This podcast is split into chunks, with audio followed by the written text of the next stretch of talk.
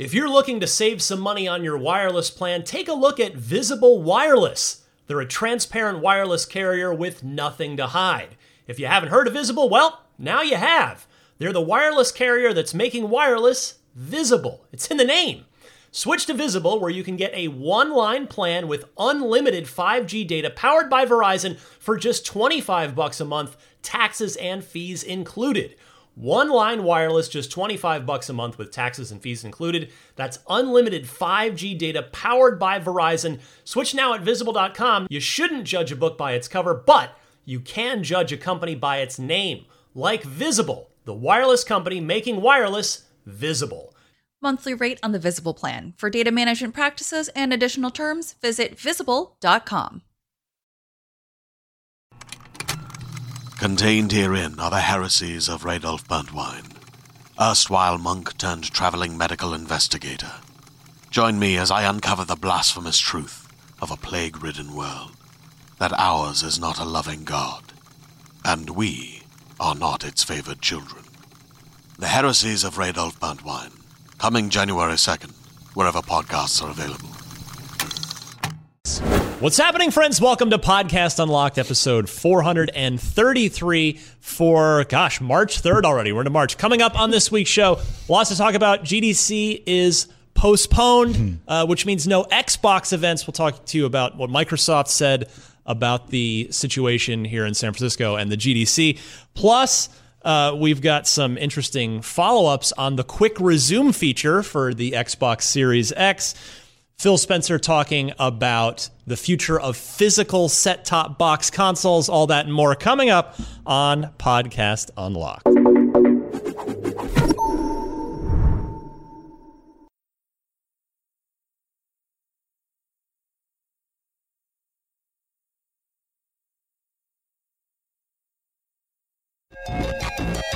All right, what's happening, friends? Ryan McCaffrey with you. To my right, joining us awesomely, Janet Garcia. Great to see you. Good to be here.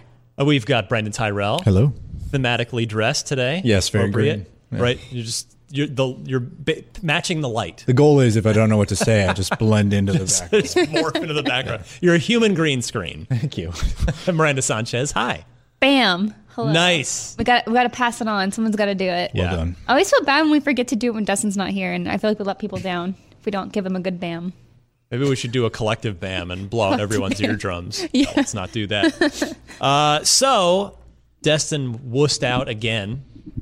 I mean, last week he said, well, let's let Simon Cardy be on because he's visiting from the UK. This week he had some dumb excuse about work. Whatever. That's not. We that's all not work at the same guys. place. Yeah. Yeah, I don't get it. We all have work to do. But I'm happy to have Janet here because A, we haven't seen you in a long time on the show, but B, uh, you led the charge on our preview coverage of Ori and the Will of the Wisps. That's where I want to start. Is uh, who, who else? Brandin, you were there. Yep. Miranda, did you get to go? You I did didn't not either. Okay, so good. At least got two people. to- Yes. I can pitch you against each. No, it's a really good game. we did sit by side by side, so did. We it was did. pretty So- competitive. yeah. do tell us. I want to hear because I was supposed to go and I was sick that day, Yes. so I had to had to bail out. But yeah, how was it? I mean, I think co- going in, we all expect this game to be great, not just good, but but absolutely great because the first one was great. So how how'd the Will of the Wisps feel? Yeah, I, I think it totally lived up to those expectations, if not even pushing a bit beyond that. Um, yeah, it was absolutely wonderful. I was a little, I, I always like to approach things with a healthy amount of skepticism um, and definitely criticism when it's a preview. Absolutely. Obviously, previews it's are always a weird beast because it's like even if you love it or you hate it, it you don't want to be too declarative because we don't know what the final build is. We don't know how the whole game plays out. They're always showing you the part. Like, there's a reason you're seeing the part of the Yes. game you're seeing because that's what they want you to see. Well, No, I, I thought what was interesting about this one is they did just start us at the beginning, which Yeah. um, was great because you get well. you get a nice sense of what a player would really experience day one. Um, and at first, I was a little bit skeptical about some of the new things they were introducing, uh, namely the sword, which is called uh, Spirit Edge. I think is Something the like official that, name. yeah. yeah. I'm like, oh, I don't know, Ori with a sword. Like that's either going to get people super hyped up, Swordy? or, or Ori? swordy, as as he will something. Try henceforth harder. be known. Um, I'm like, that's either going to be super super exciting or kind of like, ooh, I don't know. But uh, I grew to really like it. I thought it was so much more active than um, the little spirit flame you had before where you'd shoot out. And um, the big thing I took away from this was the emphasis on combat. Like it was so combat focused. I think even more so than the first game because you have so many more weapons and, and abilities. But um, what really got me excited was how great the platforming is. Like it's back again, better than ever, and that's what I really loved about Ori and the Blind For- uh, Ori and the Blind Forest, and what I subsequently love about Will of the Wisps. Like I just love those amazing platforming jungle gym set pieces. Like that's my favorite part of the game, and, and it's back. Yeah, Brandin, how, how did it sit with you? Yeah, I agree with almost everything that Janet said. I mean, the, there is a huge emphasis on this sort of uh, kind of kinetic feel of combat to it, just based on like there's so many things to unlock and to buy and to purchase. Uh, you know, you can upgrade just like normal, but now you have so many different opportunities to like customize your character in ways that I'm not going to say they fundamentally change the way the game plays, but it is uh, like a much more different path you can take each time. The other thing I noticed is that because the uh, the focus is is so clearly on combat, or at least it was in the first two hours Mm-hmm. for the preview.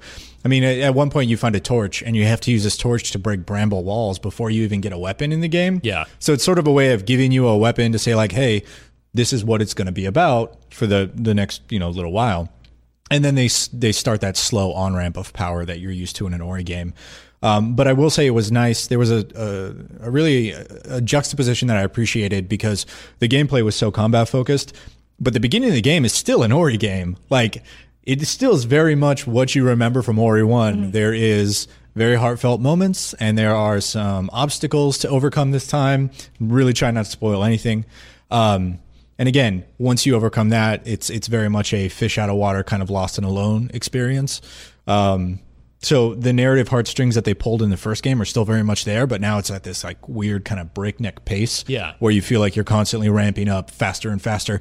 And it, it fits, it works because you've already had the experience of Ori 1. You know this little, you know, translucent illuminated squirrel is uh, is a badass, right? And and you go into the game knowing that, feeling that, and so the on ramp of abilities and things that you're given is so much faster. We by the end of our two hour, I think it was two hours. At the end of our two hour demo, we had abilities that you didn't get until like you know well into Ori one Yeah. Yeah. which really makes me wonder okay like how much is there going to be because i'm i honestly started getting like a little a little bit of anxiety like oh my god am i picking the wrong thing Can't you switch your loadouts you can fly in this you, one? you can but you can only equip things that you've already purchased so right. Okay. uh, you know, there are NPCs in the game now and, and merchants to buy stuff from. So you get to the bird with the mask and the bag full of goodies, and he's like, "Hey, what do you want to buy?" And you're like, "All right, well, I only have." Why is he so gruff? what do you want? What do you want to buy? I'm Well, the uh, guy from Star Wars Episode Welcome 7. to my tree. uh, and you're like, I only have 600 schmeckles. What do I buy for 600 schmeckles? I can get the sword, or I can get the laser blaster, or I can get the butterfly that shoots my enemies for me. I got the butterfly that shot Obviously my the enemies. butterfly. for me. Butterfly was so I rad. I bought the absolutely butterfly, too. love when games have like a a weapon or ability where it's just sending a thing Yeah. to fight for you. It's passive. It's one of my Yes. favorite things. I, it, and it's it's just, and I think that's something that was really cool about um, Ori in the Will of the Wisps as well. It really caters to not only different play styles, but also like different difficulty levels, and not just in the fact that they have you know normal, easy, and I think they have hard as well, right? Just the standard three. Easy, normal, and water and something tower. else. that was my favorite part of that first game, the, the Ginso tree. Or Oh, the- when you yeah. when you get through it, it feels so good. It's so great. It's that was like instant capture or like auto capture on Xbox. It was so great.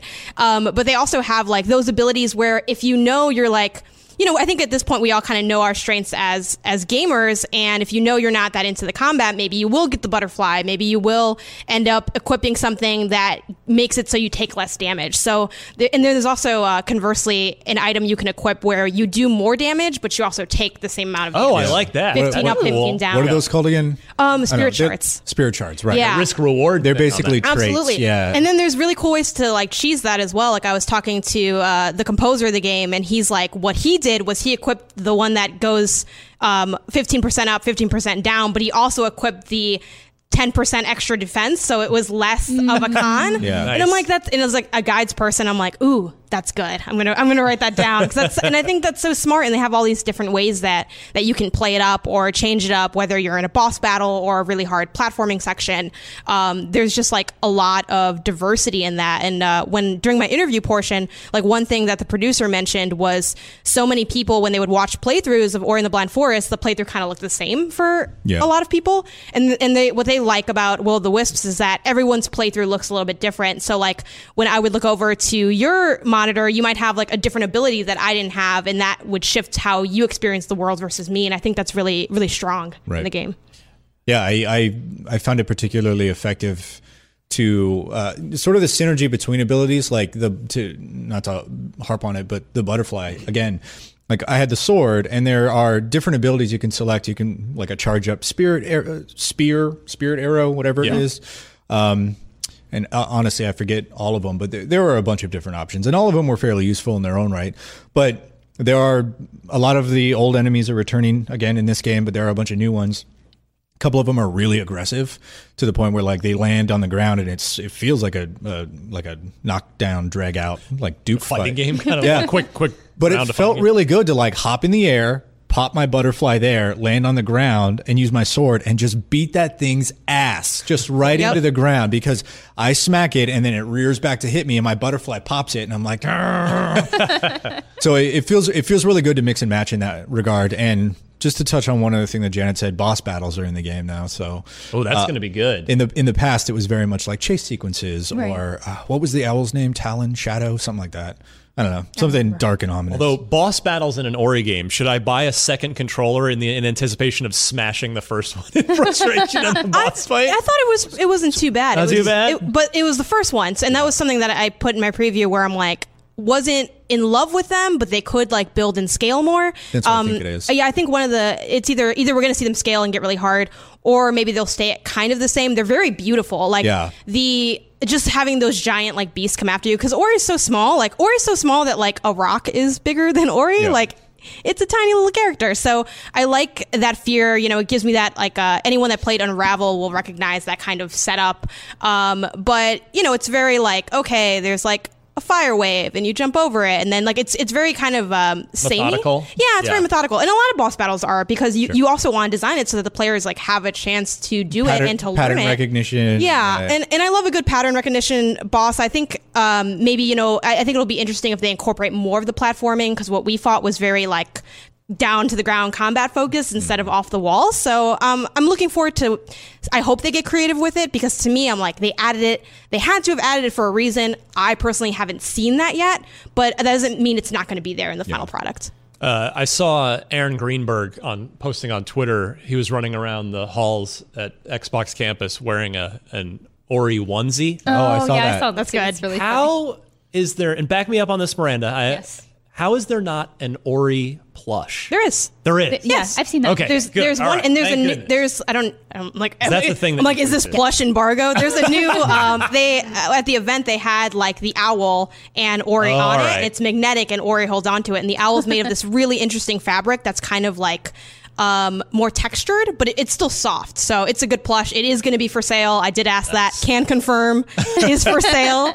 Um, I'm going to count that as part of the interview, so I think I can mention that. But yeah, um, so they do have that. In the the first game, they had Ori, and it was like sleeping Ori, held by oh, what's the name of you know, I forgot the name of the character. yeah. The cute, you know, Yeah. we know who it is. Not, not the spider one, but the bear one. Yes, the bear one. Um, I don't know what the real names of these are, but I, I love how games have that when there's like too much jargon or, or names. You're just like the bear. Well, that's the great thing is that all the narrative of that is who don't want Yes. you and I'm like, oh, that's so true. Yeah. Yeah, Uh, I it would have is. to- You speak to my heart, narrator.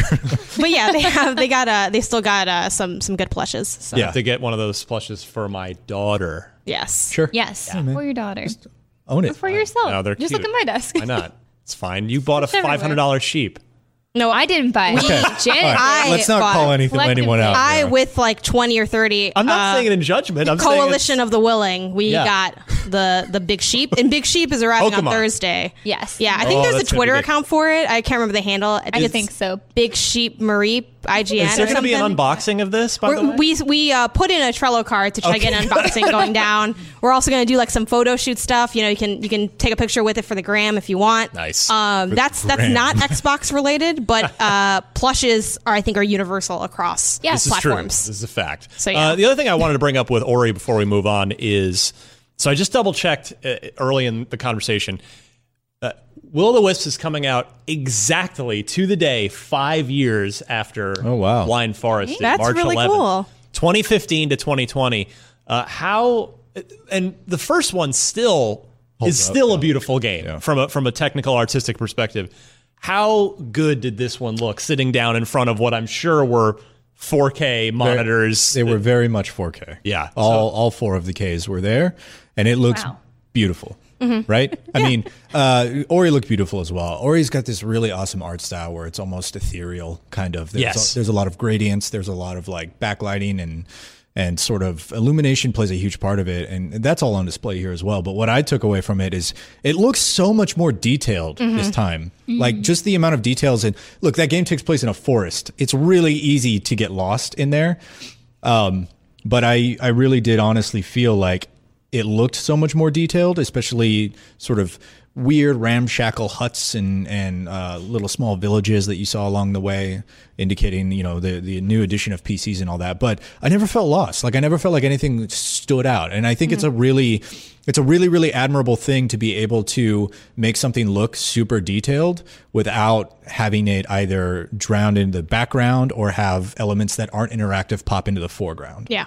Yeah, I think they do a good job utilizing the background, which they did do in, in Blind Forest. It just feels like, in, in every way, both visually, musically, and gameplay wise, this is a better version of Yeah. what came before. Um, and it's really building on those ideas, um, not just in the gameplay, but also in the visuals. So, yeah, it looked gorgeous. Um, the style is pretty much the same as Blind Forest. So it's like picture Blind Forest, but more beautiful, If it ain't more broke, don't lifelike. fix it. Yeah, and I think I think it's a little bit more light this time around because I remember starting off Blind Forest, which I I replayed the first like hour or so leading up to the preview, and it's a very like it leans heavier on the darks and the purples and the blues. And this Yeah. game definitely has Lots lots, of of, purples. purples and blues, but it also has those lush greens and and I think there's it seems like there's going to be more visual and environmental diversity in this forest, which I think is really exciting. One thing, uh, uh, sort of a final point, I Mm-hmm. guess, is you called out in your preview, and everybody should go read or watch. Janet's it's or uh, read and watch. Let it play in the watch. background. Is what I tell people. Ori and the Will of the Wisps, the final preview. Yes. Look it up on IGN or YouTube. Uh, you called out something I thought was a really clever observation, really sort of excellent observation about how the an- the subtle little animations in just the static environment Mm-hmm. of like branches swaying and like it it it, it lent a, a lot of life to, to Yeah. each scene, right? Yeah. right? Yeah, and the um, building on that too, something I, I also mentioned in the same preview is the platforming not only feels good, but it looks so beautiful. Like seeing like when Ori jumps, he'll like do these kind of crazy acrobatic spins, and and, and it and it it felt like a more lively, beautiful looking of like that classic um, kind of PS2 360 era um, of like platformers where it kind of played so much with the environment. Um, so yeah, it just it just felt and looked really great. Excellent. Yeah, I feel like feel like I'm going to need a. Hopefully, the the early part of the game allows for this. I feel like I'm going to need a little time to to kind of get my bearings after mm-hmm. not playing because I remember what I remember about the first one is that at first the jumping, the platforming felt like I wasn't.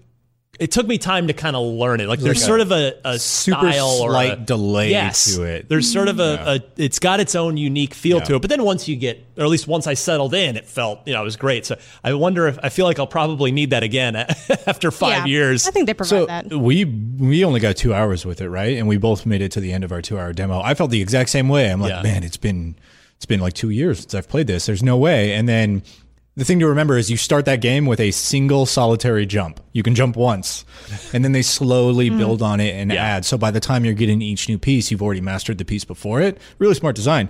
Um, but it it it comes back so quick. Yeah. Excellent. All right, and then we've got. By the way, it's one week. Yeah, One day week one, day go. one on Game Pass. So Yes. it's crazy. yeah, Which it, I mean, Pass. yeah, this is argue. Well, no, I guess Gears Five launched straight into Game Pass, Mm-hmm. and that was a extremely big deal, well regarded game. So here you go. Uh, 2020 is the year where Game Pass, if, as if it wasn't already paying off, but now the first party big awesome exclusives launching straight in. Yeah, in. and uh, really quick, Ori in the Blind Forest was the first because I got the Xbox One later than like I didn't get it when it first came out. That was the first game on Xbox that I really really loved. So I like for me, you know, I, I love being able to be here and to, and to talk about it on this show because like to me, Ori and Xbox they're so like married. Like my love of the Xbox One started with Ori and the Blind Forest, so it's it's so great to be here five years later and getting to jump back into that universe again. It's it's really exciting. yeah, I can't wait. Yay, next week. Yay. All right.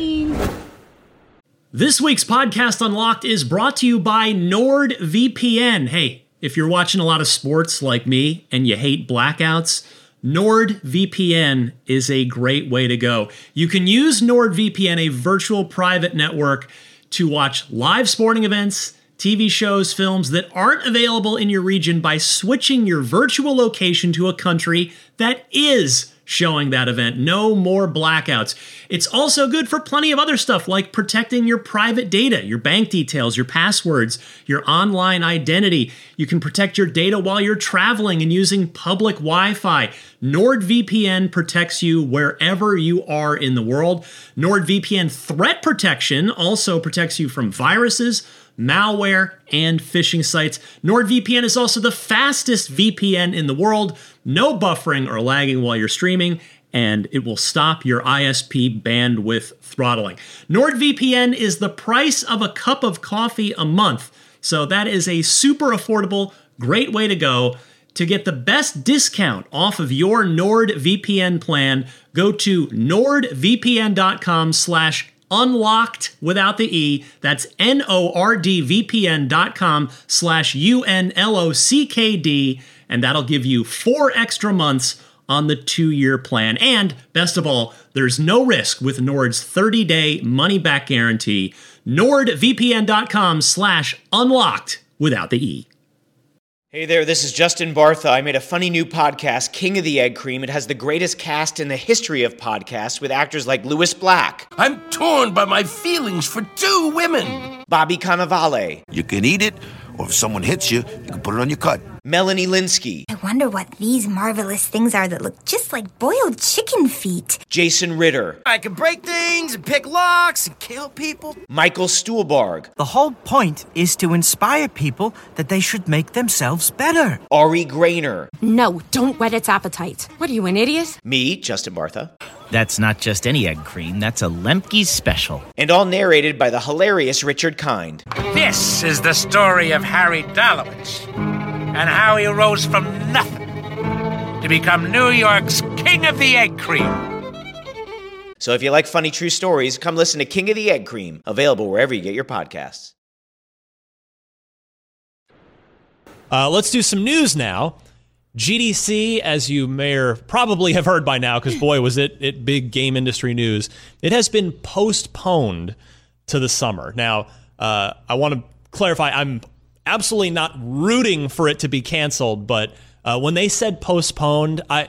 I'm just skeptical, honestly, Yeah. that it's that it is going to come back around this year because uh, unless unless the show organizers already had built-in contingencies for this, which they might. I don't know. You know, I don't. I don't know if they account for natural, you know, sort of acts of God, or in this case, a possible epidemic of a virus. But I just don't see how they're going to be able to find a date where the Moscone Center, where it's held in San Francisco, is available, and the industry itself is available because Right. the summer's a busy time. It is even though with events. yeah, right. There aren't a lot of game releases in the summer, but there are a ton of events throughout the summer. So I'm a little skeptical that that GDC is going to happen this year. But for now, the show organizers say it will uh, happen at some point in the summertime. Yeah, I just don't know when. When when would that be? I mean, E3 June, when are- Comic-Con July, Gamescom August, TGS PAX September, West. PAX West Between August, August and September. September. Yeah. I think it's also a question of when are, will people feel comfortable going to events too? Because obviously everyone's taking massive precautions. Like I know a lot of companies aren't letting their employees travel for anything anymore, just because they want to keep everyone as healthy as possible and like reduce potential spread of the Right. virus. And like there's all these precautions that people are taking, and I don't we don't know how long it's going to go on. Um, Yeah, that's a great on. point too. I mean, it. There, I mean, there's already rumblings of like, well, is E3 really going to happen? And Well- I, I 100% think it'll happen. Yeah. But you know, people are uh, forecasting that amount of caution into the future. and and, and which is wise. I mean, I Mm-hmm. because I agree. We would we just don't know. Because we have this thing's getting worse Yeah. week by week as far as the number of cases and Yeah. and the spread of it. It is it is not getting better. It is not. It is it is trending in the wrong And direction. Not to be like to scare anyone or anything. I know there's like a lot of news about this that is very Doom intense. and gloom. Well, and That you- is you- very and like- you don't want to tune into an Xbox show to hear about this right stuff. yeah I get but it. it is something that impacts every single industry and especially in, in an industry where we go to conventions to touch things um, you know that's a, a little bit tough there if you know you want to wash your hands constantly and you can only do that so often hand Yeah. sanitizer does help Yeah, I mean, how many times? how many times do we leave a con with the Pax Plague or the con flu or whatever? It happens. Yeah. I mean, there's just a lot of people in a small space doing a lot of exchanging of hard plastic materials. so You're right about E3 though. I mean, I think it's fair that it's it's on cancellation watch For right sure. now. Yeah. I mean, it's, Right. Uh, to to be 100% clear, we we did reach out to the ESA, which puts on E3. They gave us a, a statement, and they did say everyone is watching the situation very closely. We will continue to be as vigilant as our first priority is the health, wellness, and safety of all of our exhibitors and attendees. Given what we know at this time, we are moving ahead full speed with E E3 2020 planning. Exhibit and registrations are uh, are on track for an exciting show in June. So we'll see, but I think we have to prepare ourselves as media who cover E3 to be uh, not able to go play Series X games, which would be a real shame, and instead watch Nintendo Direct, Xbox Direct, uh, Ubisoft Direct, et et cetera, et cetera. I mean, it's it's it's on the table. at this We'll just have to play the games we already have. Just hop on Game Pass. That's true. Just hang out I mean, there. if But we- yeah, I think we it's on all the table for sure. collectively agree to take 2020 off and just get through our backlog. We, we still wouldn't make Not- it. Wait, no, oh, Not- never. not the No, worst thing. we'd be like, actually, I just ended up watching the show on Netflix for like three hours, and then I went to sleep in, in my shame. Actually, I just ended up scrolling through the menu of Netflix, wondering what to watch for three or it's like hours, I, and I went to sleep. I've been thinking about this game all day, but I didn't actually download it. So now I guess this is tomorrow's game, maybe. a Um, little Final Fantasy remake blues in there. But yeah, I mean, it would be shocking if E3 uh, got canceled over this, but I think it's definitely on the table in the sense that um, I just see this getting worse before it gets better. Yeah, um, I think- Yeah. just I think so. because, yeah, and like with it, it's only fall right now, or like um, or spring, I guess. We just started in spring. It's March, where it is time. Janet's in Australia right yes. now. Um, it, it, y- yes. I, I was gonna say something snooty, but I'm like, I'm just gonna keep moving. But yeah, it is. It is now officially spring, according to some. Um, and you know, it's close enough that if this kind of thing is happening now, like who's to say it won't ramp up? And I think in the case of GDC, um, you know, obviously we're not part of it in the sense that we don't know what's happening behind closed doors. But for me, I was like, okay, I think this might get canceled as more and more people was were kind of pulling out. It's Yeah. like, at what point is there not is there no longer a show to even run, even if you did do it? So um, yeah, and I think with you know a lot of places have legislation in place where they can stop massive gatherings due to epidemics and things, and so it might not even be in their control at the end of the day. It could just be like a, a governmental thing. So you know, hopefully not uh, not just because we want it to happen, but because hopefully this issue is better by then. Sure hope so. Yes. Uh.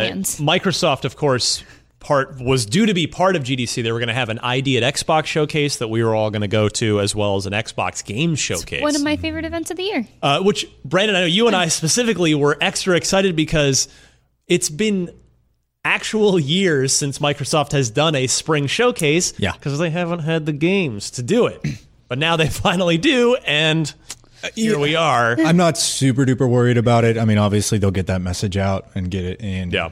hands of the people who need to be playing it at some point. Um, uh, disappointed for sure. Like I was really looking forward to that event, but you know, understanding the situation the way it is, um, I still feel like it's Microsoft's coming out party. This is the year, so Oh, absolutely. We'll just have to push it back a little bit. Yeah. but it's Uh, still happening. Party's still on. yeah, party's still on. So the- my, my- my parents aren't leaving till eight now, but the party's still on. uh, Microsoft's statement. So Microsoft, you, you alluded to it, Janet, is uh, one major exhibitor after another started uh, canceling their GDC plans until finally last Friday GDC was officially postponed. Yeah.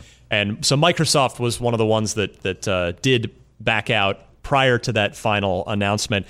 Eh, With this statement, they said after a close review of guidance by global health authorities and out of an abundance of caution, we've made the difficult decision to withdraw from participating at Game Developers Conference 2020 in San Francisco. The health and safety of players, developers, employees, and our partners around the world is our top priority especially as the world is experiencing growing public health risks associated with coronavirus. In light of this, we plan to move our presence to a digital only event March 16th to 18th, excuse me, 16th to 18th, held on Microsoft.com slash GameStack. This event will feature the majority of our planned game, develop, game developer sessions and experiences, which will be streamed live and available on demand. So there will still be some Microsoft uh, GDC panel kind Yeah. of content happening the same week. It will instead be a a virtual conference rather than a meet space A webinar, if you will. Exactly. Yeah, exactly. Um, but yeah, as you said, Brandin, I'm sure we will get to check out that spring Xbox One lineup in some way, somehow. You know, it's it's Wasteland Three, it's Gears Tactics, it's uh, let's see, Ori will be out. There's Grounded. There's I know I'm leaving stuff Ble- out. Bleeding Edge. Thank you, Bleeding Edge. That's uh, that's on its way. That's pretty imminent as well. So. And then also all the ID at Xbox games. Yeah, everything that was. I didn't even. We didn't even make it so far as To I figure out what they are this well, I didn't get the list. Yeah, it was canceled before I got the list of what the titles for that ID. I idea. want to know where Ooblets is. Yeah. Still waiting for Ooblets. Can you still go down the street and ask? They're not Aren't- publishing anymore. They're not. Oh, that- oh, that's right. I think you told me Yeah. that at some point. Yeah. Where's Ooblets, y'all? That's like Yeah. one of my most anticipated games of the year every year until it comes out. Yes. My number one ID at Xbox game right now is by, and it's by a mile. And that's not to say there aren't a bunch of great ones Mhm. out there, but the the one that I have super visibility on that I've seen, actually I've played it, is 12 minutes. Oh yeah. Oh, that looked really Yeah, good. Was, that was one of the great surprises for me at E3 last year. Got to play it behind closed doors at the show last year, and I have thought about that game a lot. Like it looks really good. I love games like that. Yeah, it's I'm not normally a big roguelike player, but it's it's sort of a, almost it you know, it's obviously roguelike kind of under the hood, but it's more of a narrative Yeah. experience that's just kind of got I didn't actually know it had a roguelike. roguelike hook. Well, in the sense that you're well, I don't know, maybe I'm explaining it badly, Yeah, I but don't it, know if roguelike is quite Maybe the not. term for it, just because of I mean the setup is familiar to it because you you're constantly yeah, you're kind of looping over and over. loop. Chris Nolan Yeah. presents ID at Xbox. Yes. I guess that's fair. I'm sold. There's another I'm game like that that I will not mention, but you know what it is. Uh, yes. Yes, I think I know. I'm not gonna say- I like I think I'm out of the. The people, game he always mentions. the, the people listening can't see your finger guns. It's it's it's For those wild listening, that Brandin you are out of the loop on this one. not piecing it together, Ryan. Anyway, moving on. Oh my goodness, um, it's Outer Worlds, right? that just makes her mad. also a Game Pass game. yes, absolutely. I love that both just, are in Game Just Pass. search O and download everything you see. It can't be a long list. Ooblets will be in that. yes. Hopefully, eventually. That'd be great. Miranda is the champion of all games that start with the letter O. Oh, Yeah. Okami. I like Okami. Yeah. Overwatch, Otogi. I'm a little mixed on. Otogi, original Xbox. I didn't play that one. I know of it. It's really Well, good. clear I could be a schedule. champion. From software. yeah. Good times. Well, champion. since we're all talking about our ID at Xbox games, I just want to say, when am I going to get to play as my cute little Zelda fox, Tunic? Oh Yes. yeah, that game looks great too. That was another one. Bringing was that one up. Too. I feel like we could make a whole list of ID at Xbox games we really, really want to play. Yeah. One, my a lot favorite, of them are by Finji. So My favorite genre is uh, cute. That's that's Yeah. so That's I'm a like genre? yes. I'm like oh cute like okay fox yes, Yes. cute, Cute like. Ooblet, Cute It's like cute. It's so good. yes. uh, I really want to make a list of good. the best cute games because like I just love a good cute game. yeah. And if you mix it with like cute and dark, it's kind of what Ori is, where it's like it's cute, but it's also dark. Very Yeah. You know, it's Like, are you adorable? cute, But is everything trying to kill you? Yeah. Download. Love it. It makes it Add to cart. it adds to the sense of drama because not only is a thing trying to kill you, but you're also super cute and don't deserve it. I feel like From Software is actually really good at that too. Yeah. Speaking of them, they have Yeah. a lot of very cute things, but everything's trying to kill you or is spooky, but still cute. So that was that- a list I was gonna make one day. That's what. Weirdest things in Dark Souls and Bloodborne. That'd be really good. Top 10 adorable things fighting for its life. The messengers are so good. Uh, yeah. Oh, Tunic. I'm glad you reminded me. That's why I'm looking forward to Tunic. It's Yes. because it's got the lock on sort of Frumsian, which is a term I'm going to start using now instead There of Souls like. It's got a Frumsian element to it. Um, and I actually took that. Uh, I took that meeting. God, Ryan, what was that? Two years Two ago? years ago. Two E3s ago now. Yeah. I took that meeting, and behind closed doors, they showed off a bunch of stuff from later in the game, and it is crazy. Like the demo we all played, it was very cute and Zelda-like, and Like, oh, we've there's seen that demo so many mm-hmm. times. there's a too. there's a hidden bush, and if you turn the camera, you can see a chest you couldn't see before. But the stuff behind the scenes was like a huge, weird Gothic cathedral where when you're Whoa. not when you're not looking, a shadow is moving closer to you, and then you turn around and and and then you walk into a room, and it's like there's a chair and a bookcase and a table, and one of them is a monster, and you don't know which one it is, and it's exactly like a mimic from Dungeons and Dragons, Or Prey. or or yeah, or, Or Prey. that part Yeah. of Super Mario 64 where the piano isn't a piano.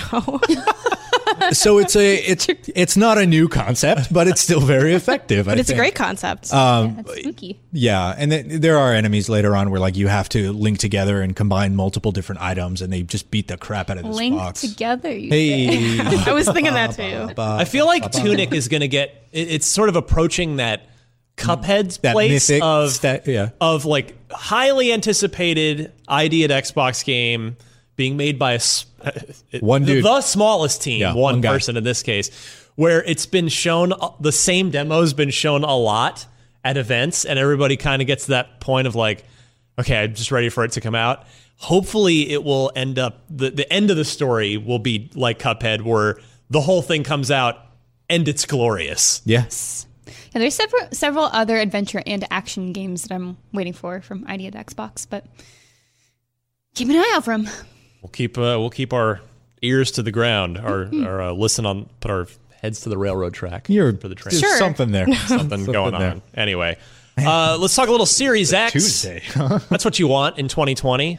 More next gen talk. Uh, so, Microsoft's Larry Hryb, better known as Major Nelson, discussed a a deeper level of the quick resume feature on his weekly podcast. He was speaking with Jason Ronald, who's the director of program management at Xbox. And Larry was talking about, he says, uh, he'll probably get in trouble for talking about this, which is always, that's like podcast gold right there. You gotta, you gotta tune in at that point. So he w- during uh, and he discovered during a take home test. You know they they have Phil has tweeted about how they have take home uh, you know, prototype boxes. That's like the one that got photographed and put on the internet. yeah. Uh, see, so, so Larry says one of the things that I was noticing when I was in the lab when I was playing it, I was switching back and forth just real quickly and seamlessly between games, but then I had to reboot because I had a system update, and then I went back to the game and went right back to it. So it survives, meaning the quick resume, survives a reboot. That's amazing. And uh, Jason Ronald confirming that's the case and saying uh, it's hard to go back to older consoles after using quick resume of the Series X. Says if I just want to have a quick gaming experience, I can instantly jump in, have a great time, and then know that the next time I come back, I'll be right where I was, just like the Switch. So this speaks to me in particular Which is because we should have everything should have that feature Yeah. forever. I have a big problem with like playing a video game. This actually happened to me last week when I was playing Doom 2016. Yeah. Uh, I was playing the game. I paused it because my puppy was eating something, and I went over there and like, Dang it, Penny. stop, shoo, shoo, stop, don't that. And then my girlfriend's like, hey, what do you want for dinner? And I'm like, I don't know. Let's make chicken. So we started making dinner, and then we made dinner, and then we ate dinner. And at some point during this hour and a half process, my Xbox turned off, and I had to boot it back up, start from the save point. But now. So your Xbox turns off after that hour of uh, Yeah, sleep good. sleep timer. You just go and turn it back on, and then you Back where you were. pick right back up. So, uh, yeah, I guess sort of, sort of a long-winded way of saying I approve and I'm excited for it. You can now make chicken without any fear. Take care of your dog. Take care of your your dinner. Yes. Don't no, lose, it, don't it lose is your cool save. though that I mean I, I think nobody was necessarily expecting it to to survive a reboot. Like if you think, I think most people you think, oh yeah, if I have to reboot something, kind of we're starting fresh here. So the fact that it's still instant, it's still quick resumes. Yeah. nicely done. I'd love to know how that works. Yeah. Uh, I imagine it's some sort of like similar to how it works now with a low power mode where it's it's off, but it's you know not really off. It's slightly off. Yeah. It's mostly off. Um, but it's still got enough juice in it to like run necessary systems. I honestly have no idea. I'd love for the hardware to team to the hardware team to like explain it on the Xbox blog They are invited here anytime. or on IGN.com. Yeah, come on in. We'll talk. It'll be fun. That's such a cool feature. Yes, Yeah, I like it. agreed. Uh, finally, this week, Phil Spencer uh, sat down with Ted Price in kind of a developers interviewing developers thing. It's a series that Ted Price has been doing. They shot this at Dice in Vegas uh, last month and just published it. And uh, Phil saying that physical Xbox consoles are probably not going anywhere yet, even as the cloud becomes more prevalent. So there was a topic uh, on this. This came up on the on whether the the industry is going to move to just cloud stuff. If, if the future of the gaming industry we're just heading for the cloud and never turning back. Phil saying, "quote I hope not." I think it's going to have a game console plug, or I think I'm going to have a game console plugged into my television for the next decade plus. I think the best way for me to play on my television is going to be having a device that downloads the games I want to play. But sometimes I'm not going to be in front of my television. Sometimes I'm not in front of a device that has a native capability to play. That's our bet on cloud. So effectively, he's saying, still going to have the set top boxes for a while. We're going to augment that with the xCloud streaming experience. And I, it's it's kind of I don't know. I don't know how you guys feel. I'm kind of reassured to hear that, to hear that we're, the physical machine isn't going anywhere anytime soon. Absolutely. Like they're not trying to be like, oh yes, xCloud is the way of the future, and you will only have this, and this is our entire direction going forward. So no, no, no, no, no. We still value being able to have your your games downloaded, have them at home, have them where you're at, have your box. Uh, I think that's really important, just because not everyone necessarily has infrastructure to do just like cloud gaming. Hmm. It's a little too much to just say this is what we're going to do right now, and so it is good to say like, hey, for a long time we're gonna have this and like that's it's fine if you don't want to jump on board with the cloud gaming stuff and it's just more of a convenience feature a thing that you can have as a good service and not necessarily the only thing you will have in the future it's great Yes. Yeah, especially coming off. Do you, do you guys remember when the One X was first announced? And it was, like, Mhm. it was always online, and you had to check in once every The- twenty the one- the hours. one. The one, yeah. I'm sorry, the one. Yeah. Uh, and then it started the you know very predictable media segment of like, is this the last console generation before we move into just plugging it straight into the back of our heads? Um, so it's it's, big nice jump. it's nice to hear. And hon- honestly, like everything Microsoft has done in the space between the one and where we are now has been about providing options for the ecosystem. Get into our ecosystem and you can do whatever you want. If you want to play it on PC, cool. One X, one S, one Series X, doesn't matter. Just get in here. We'll make it work. Trust us. Well, if we don't have an answer, we will have an answer. Um, and XCloud is just another like, hey, are you on a business trip? Are you at a bus stop? You know, do you are you in carpool? you stuck in traffic? Eh, play Gears. You know. I'm Unless you're all driving. of those things. I'm all of I'm those. on a business That is trip my at a entire bus week. stop in traffic. I have anxiety right now.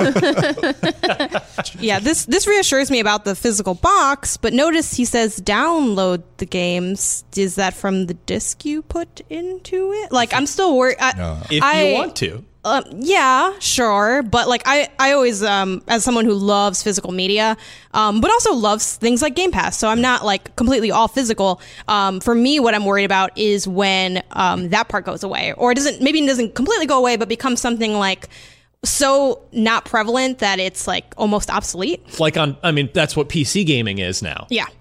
They're, they're, you, you are Remember hard used pressed. When is the last time you saw a PC you are- game box? It- oh they I've don't exist. one. Have it's you? really weird Well, I It's watched a lot of like I mean, retro. YouTubers, so they're like, "Here's my PC collection." It's a bunch of these big boxes, big box games. Yeah, Yeah, I, But I not feel in like real it- life. I feel like it was the last one I bought was like maybe Burning Crusade for World of Warcraft, and that was Oh. that was years ago. I had a s- I had some Sims game boxes for sure Yeah, That's a that's a good question. We sh- we could do a fun little feature around the office. What's the last game you bought you bought physically Retail, on yeah. PC? Wow. I still have I have a drawer in my desk that has all of my like classic 90s and 2000s from, Yeah. from like my PC era. just the jewel cases, or you have the cardboard Well, I- marketing I- materials. I, kept a few of the cardboard boxes, like uh, like my full throttle box, Yeah. because I actually I I nerded out early in my career, and I, I made the unprofessional move of asking Tim Schafer to sign it because I was like, I just love that game so much. you know what? I doubt he even remembers. I doubt I think you're fine. It's fine. Well, We'll be sure to remind him next time we see him.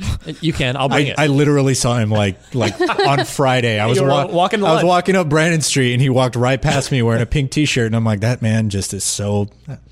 That guy, he just has this aura about him. It's just like I'm Tim Schafer. He's the best. He's yeah, he's great. But yeah, what's the last physical? I mean, we're gonna be we're gonna be having this conversation about Xbox before It's- too long. It's funny because um, I think I never had any physical PC games. Like I did play on my computer, but I didn't have physical games. But it's funny because my old roommates were cleaning up the apartment and they're like, "Hey, um, I found this and like you work in like games, like you cover games and stuff, right?" And they gave me a physical PC copy of The Witcher, and I was like, Well, of one, Witcher one. I think Witcher three. I don't remember. Three, I remember okay. like, or maybe it was two. Two. I It was think it Witcher was two. two. Yeah. Yeah. And I was I was on PC and I was like, cool. And I'm like, does anyone want this? Yeah, what interesting. Do you brought I it, I was do? like, what is I this put it on the relic? free table at work and I, I don't know what happened to it. Someone probably just threw it My in the computer garbage. doesn't have a disk drive. Yeah, I Yeah, have a lot- not purchased a disk drive for my computer. Yeah. very long. So you know, I, I do is- think it's it- inevitable that It's the Lockhart. that that will happen with consoles, and I understand that. But as someone that loves physical media, like I'm just clinging on for dear life. I think there's there's always those companies like Limited Run and others that will kind Yeah, of put of out physical media for special digital Yeah. games and stuff. And it's a- so I think that's Oh, limited run just last week. Limited Run's great. I saw a a post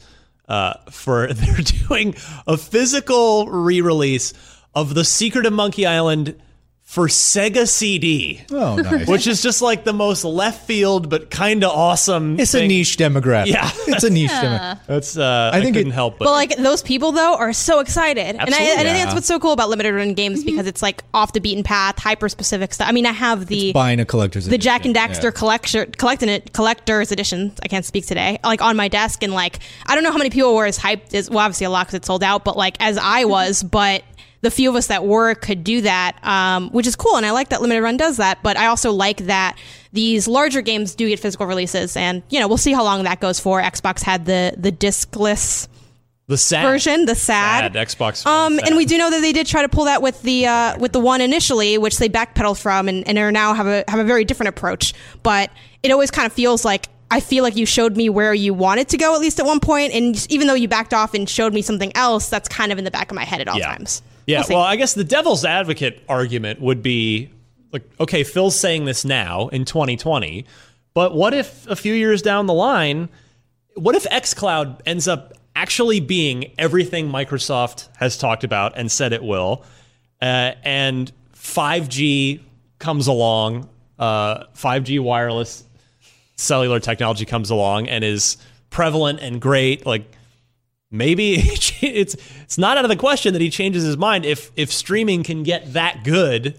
In the 10 next years? in the next five you know five I think there'd years. probably be I something out so, as an dude. option, though. I I don't still don't that. have fiber, and I live in the Bay Yeah. Area. I don't know. And like if it's different with 5G and stuff. Yeah, We're in one of the, if not the tech capital of America. Like infrastructure to support the internet is not.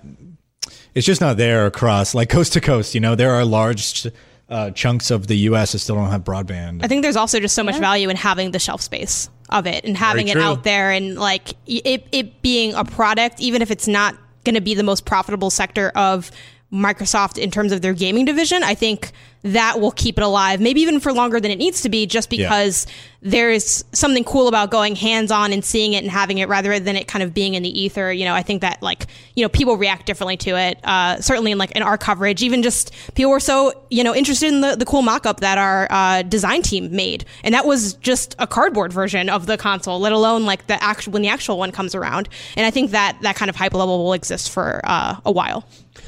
Can you just imagine the excited kid on Christmas morning, ten you know ten years from now, It's opens, just- opens a really light box. yeah, it's just And a there's- it's piece just- of cardboard. It just it just has a little note in there that says xCloud. yeah, Like, hey, my new console! Woo!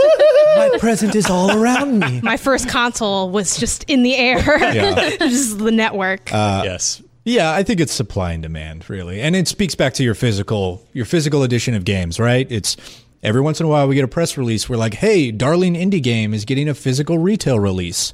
That is big for that because normally it's digital only. Yeah. you know, as long as there's a sector of your market that consumes games physically, it's there are going to be physical editions. But as we start to move toward this sort of digital thing, I think Well, I think within this console generation, we're going to see a major AAA game not do a physical release.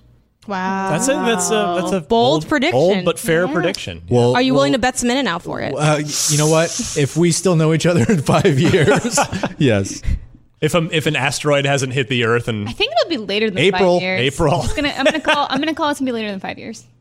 So, you, so well, you're could be you're just gonna over. you're just gonna prices right me. We have to Five go over years, and under. Bob. Five years in a day, Bob. Yes. All right. Man. Drew Carey's the host now. Come on, show a little respect. It'll always be Bob to me. Oh. Uh, finally, this week, Miranda reminding me about a uh, new Halo release that happened. Yay! Combat Evolved is on PC. Yeah. That's what we got. They're moving through there. They said they were going to go in universe chronology, chronological order. So Reach, CE, two, and then it should be OD, Halo 3 ODST after two, since it takes place during the events of Halo 2. Then three, then four, then five. Makes total I sense guess to well, me. fi- five's not part of Master Chief Collection, so never mind. So three, then four, right? I mean, think I've got if it you all. want you to could go, have said anything. if in you the want to go last story seven. timeline versus release, That's what that's what they're doing. uh, they're doing story timeline. That's what they I said. did Reach first. Yeah. Okay. Well. Yeah. I'll just go and shut up now. yeah, I'm not I'm not pulling your leg. Oh, that's fine. It's a real thing. It's a real thing that's happening. Yeah. But, uh, yeah. yeah, so Com- Combat Evolved's on Steam on PC retailers. Ready to go. It'll be nice. Uh, I actually want to take a look at it because I mean I, I played a lot of the Gearbox PC version from 15 what 18 years ago whatever it was and Wow. and what was it called, Ryan? it was like Halo. You told me this it morning. was just Halo PC. Oh, I thought it was like Vista or something. Oh well, that's Halo. Sorry, that's Halo Two. Oh, okay. yes, uh, you're right. That, You so remember the next that? release? Yeah. it was literally Halo Two Vista because it was for Windows Vista. Jesus. I remember it had- Vista. The, the, the two extra maps that's it, multiplayer maps that they included in Vista, which are in Master Chief Collection, are they're the only two maps I'd never seen before. Uh, Miranda's dropping stuff. Don't worry about it. It's fine. Telling on you. Telling on you. they're the only two maps I'd never seen until Master Chief Collection came out. Yeah, they're uh, they were clearly cutting room floor maps. After the fact. Yeah, they're because I say that because Halo Two has, in my opinion, the greatest, highest quality collection of maps. There's so few duds. There really aren't even any duds, but these two are duds. the Windows two, the two Windows Vista maps, not so good. It's been so long. I don't. I. I bet if you put them all in the lineup, I wouldn't even be able to pick them out. Oh, I think you would. Uh, maybe. They'd be like, wait, what are these? Like, I know these. It sounds like a fun game. Like I, I remember midship and see, I, I might actually call them by their wrong names since they've released the same released maps them so multiple times. times, yeah. I remember midship. I remember Battle Creek, or was it Beaver Creek at that Uh, point? Battle was first, Beaver was second, I believe. I right, think that's Miranda? correct. Yeah. I think that's correct. then you know Blood Gulch, or I believe at that point it was coagulation Mm-hmm. Correct. in Halo Yes, Two. sir. Then it was hemorrhage, right? Uh, th- yes, that was one of the later, the Yeah. next versions. Anyway, point is, I know stuff. Uh, Drop, but see, But what you other you remember the the peak ones, right? Like you remember the ones. Ivory Tower? Oh my God, Ivory Tower. Yeah, that was a great one. so many good ones. Anyway, Jen, every I'm just like every few times we talk about Halo, we just talk about these maps. We get real Sorry. excited because they're excellent. But see, sorry, again- they're excellent. There's so many people out there listening, like, yeah, I remember that because we all do, and it was uh, it was just a great time. Terminal Foundry. Was it was Foundry? Foundation. Foundation. Yeah. Yeah, which you un- when the game first came out, you would unlock it by finishing the single player campaign, and it was a remake of a marathon map, Yeah. way from Bungie's past. Mapcast. Yeah, but You know what? They wouldn't mind. fine. No, My no, that'd be point great. is, most shooters with great multiplayer, you could name 15 years later, you you might be able to name two maps, maybe three maps. With Halo 2, I can name a dozen maps. Yeah. And that just speaks to how oh how good it was. What's your what do you Still is because Master Chief Collection's good. Map design. It's good again. Yeah, They no, fixed it. It's great now. 9.5. Although we're not grading on that scale anymore, but we did. It's nine or ten, Ryan. 9.5 now. Pick your grave. Well, on the next re-review, I'll have Yeah. to choose between 9 and 10. um, can you remember Guardian from Halo Three? Anyway, Yes. yeah, Yes. yeah, good maps. Yes, I do. Halo had a lot of great maps. Yeah. All right, uh, let's do the loot box question as we move towards the end of the show. We've been sitting on this one for a while, dude. true. Uh, it's welcome to Miranda Week Hello. on Unlocked. Michael from Portland, Oregon. I want to thank Miranda for advocating for Outer Wilds. Never heard of it. I recently finished the game and I absolutely loved it. To me, it was more than a game, it was a piece of art that left an emotional impact on me. However, after completing it, I feel empty. I find it hard starting other games now, knowing there's nothing else like it. Share a time a game affected you so much emotionally that you found it hard to keep gaming. What did you do to get out of this funk? Uh, yeah, I had to take like a few minutes break after. No, not a few minutes. It's like an hour. It's like, man, I just need to like cool down. Yeah. Like, there's like a very big emotional payoff at the end if you kind of go through everything. Um, at least I find it to be that way, and I'm glad Michael that you did too.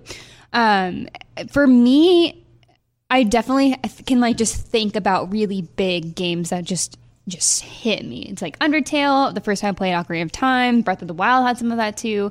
Um, what I do usually is I just give it a little time to breathe, right? Like like sit with that feeling. That's such a great feeling, and it's so rare to find games that can impact you like that. Yeah. like it's okay just to Very like, true. sit with it. And I don't want to go outside, go on a walk. I don't just like process it a little bit and like just like Talk to somebody. Yeah. talk to somebody about it. Yeah, like go advocate like I did for months on months on end and tell people to play it so that they know it exists. Vote Outer. Wilds It's on 2020. Game Sorry, which game? Um, there's this other, you know, Outer Worlds. Outer Worlds. Outer, Outer Wilds. Outer Worlds is also great. Um, but with Outer Wilds, yes, I totally get that. Um, actually, I've actually gone back to Outer Wilds quite a bit and just flown around. Um, Yeah. It's two of the songs are on like my time to go to sleep playlist. Like so it's just like I kind of keep that persisting through my life in different ways, and it's kind of just nice to be reminded of that really emotional moment that I had that was wonderful. So I would recommend just living with it. Brandin, you got one of these? uh, game where I just kind of had to sit with it for a while. Yeah, or, or one way or the other. Man, that's that's hard. Knocked you back. That's hard because we've played so many damn games in in our lives. Um, I'm having trouble recalling like specific ones, but I do have this. I do know that feeling. I've had this Yeah. feeling, and this is actually what I look for in video games. As I get older, I'm less worried about my KD or poning the noobs or you know like just being very good at a video game. Because Um, you're old and bad at video games. because I'm old and my reaction. Even time- hearing you say that, I'm like, you shouldn't be saying that. That's how we know you're old. Hello, fellow kids. Uh, Remember that Halo map? Yeah. Remember that game that came out in 2004?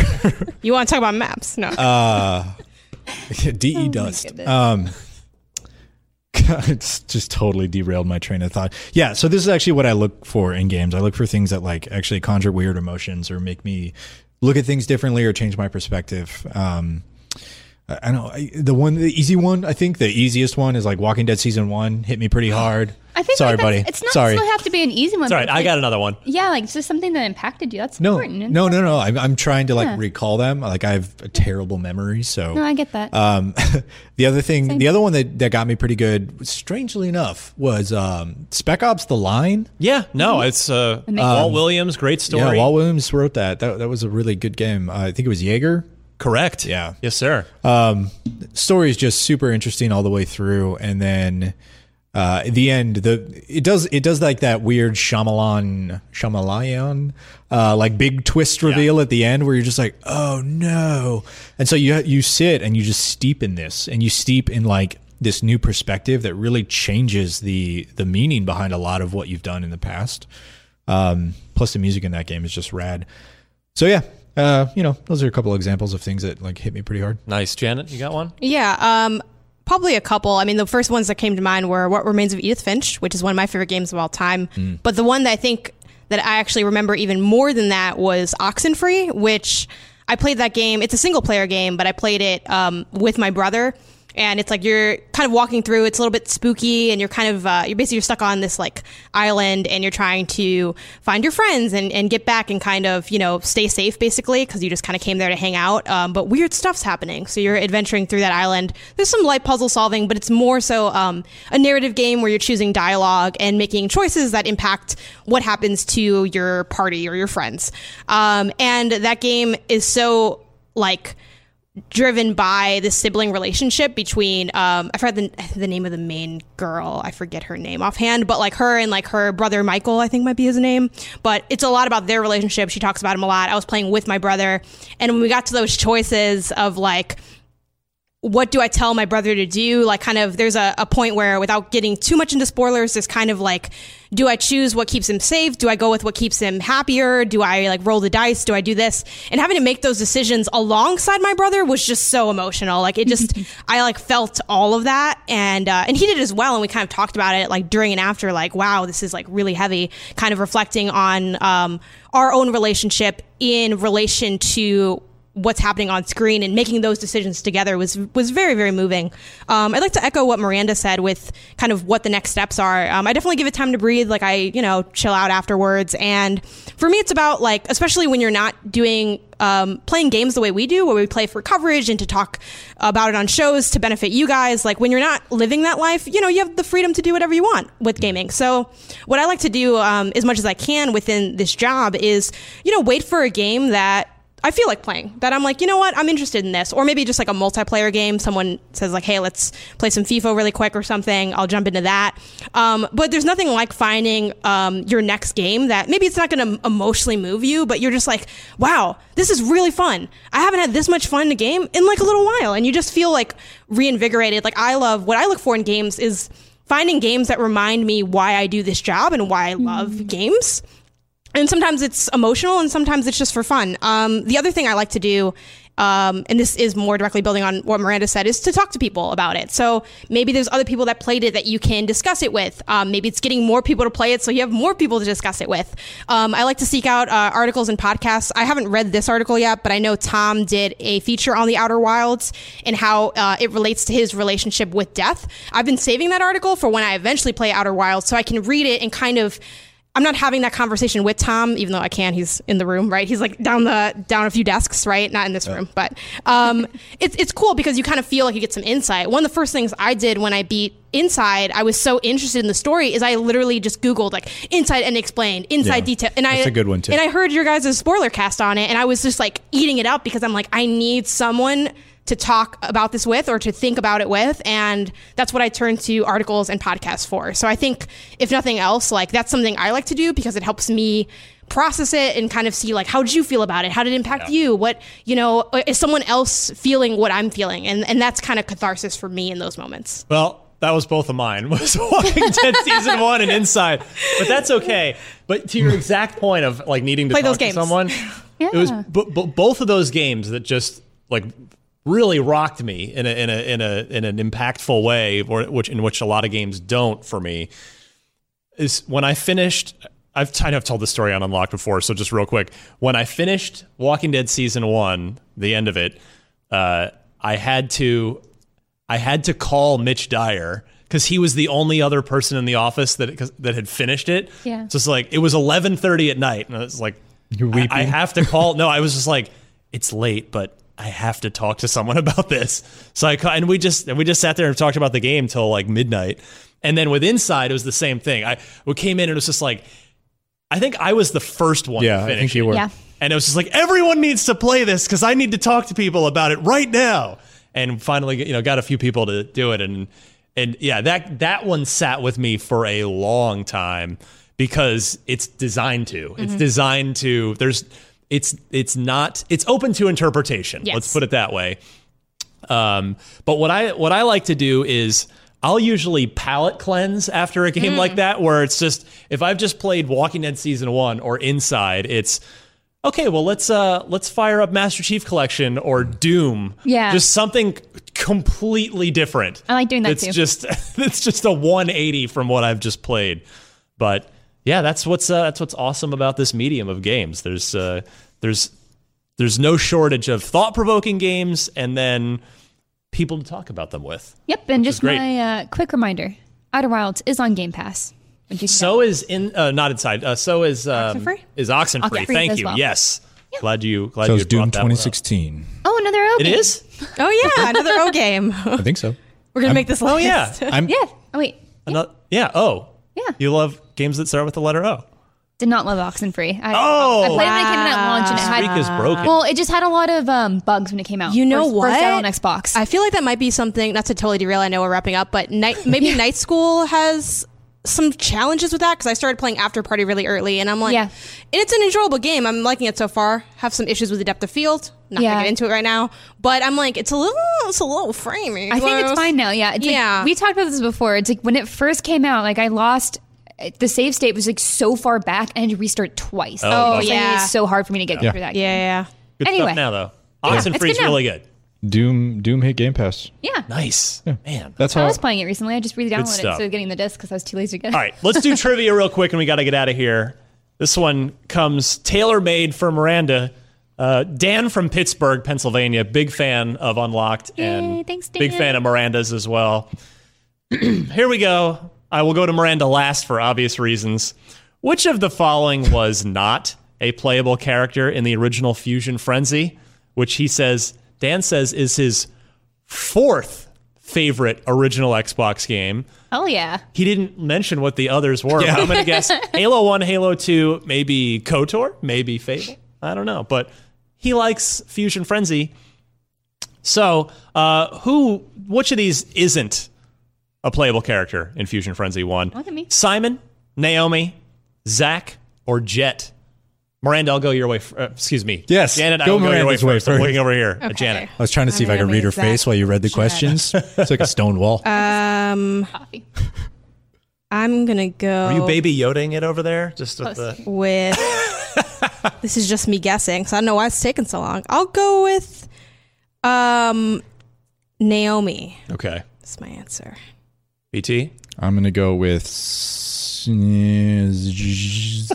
Simon because I feel like Zach and Jet are totally fusion frenzy names, and then Naomi is a you know round it rounded Could go it out. either way. Yeah, I. Simon or Naomi. yeah i have was a either picking the 50-50. name that was most or least and i wasn't sure which Yeah, to do. I'm like naomi's in the middle I'm like- assuming gender on Zach and Jet. I I think they're both guys. Uh, and if we follow that sort of line of thinking, Naomi is a girl's name, so which leaves us Simon as like another guy, but also a little too normal for a game like Fusion Frenzy. Hmm. Can't wait for this all to come unraveling as as she's like, no, actually, Actually, Jet is a woman. Um, Oh, well, there you go. but So you got served. Can I can I tell you the answer now? Please. Simon. yes, Simon is not a character in Fusion Frenzy. Well done. right answer, wrong Jet, I reason, used to play still Jet, counts. Jet a Still lot, counts. and also played Naomi. Jet had uh, pink hair. She had, she was good. Nice. Let's see. This here. is like Where old math is- when you there didn't it have to is. show your work. Uh, oh, so this is good. So two points for Miranda, two points for Brandin Tyrrel.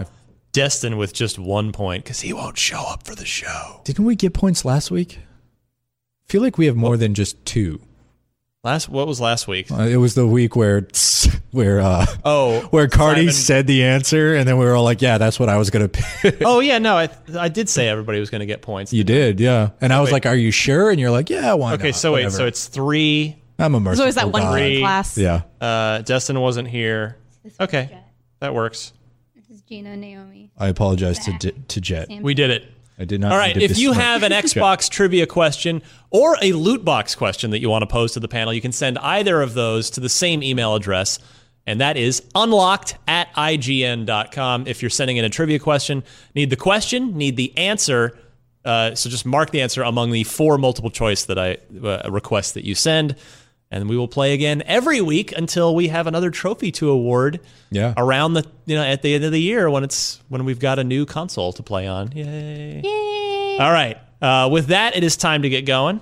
Janet, you want to plug anything you're working on at IGN, any of your social media channels, et cetera, et cetera? um, yeah i'm game honestist across uh, all platforms that are out there uh, definitely read and and or watch my ori preview i'm also doing um, like kind of all of us were involved in some Final Fantasy VII demo, re, sorry, remake demo coverage. So uh, we have a good wiki page, like a walkthrough, how to get the secret ending. Uh, we have a bunch of footage going up. I think we have two more videos dropping on that. So just keep an eye out for any of that coverage. Great.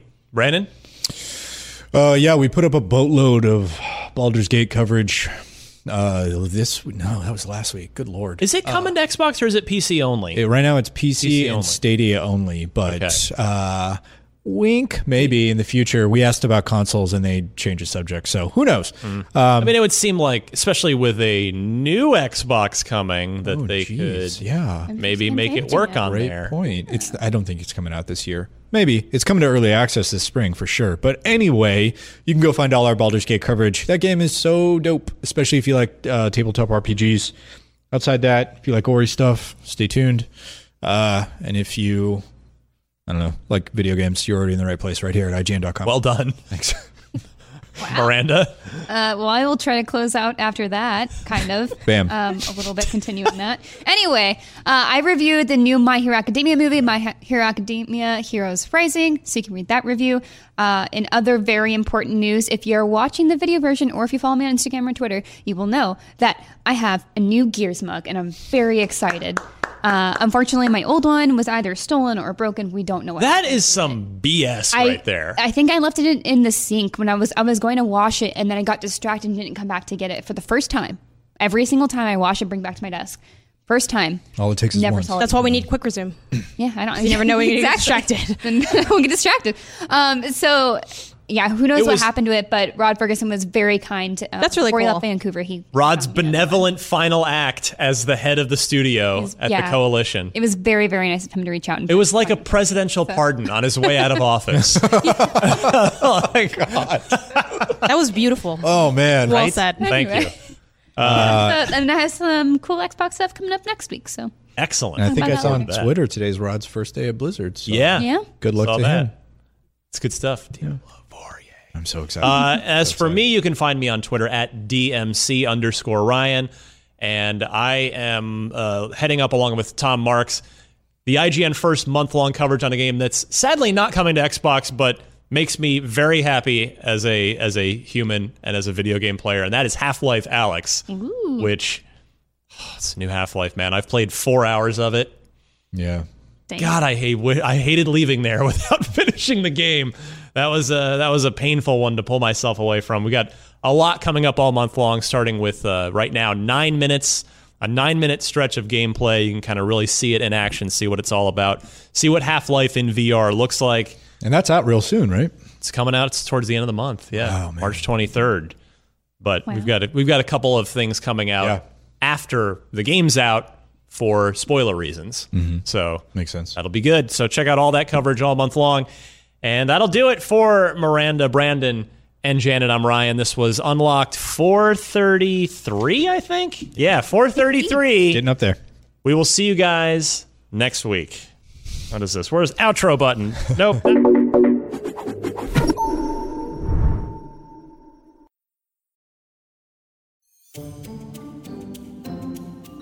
What if you discovered you could move between the worlds of dreams and real life?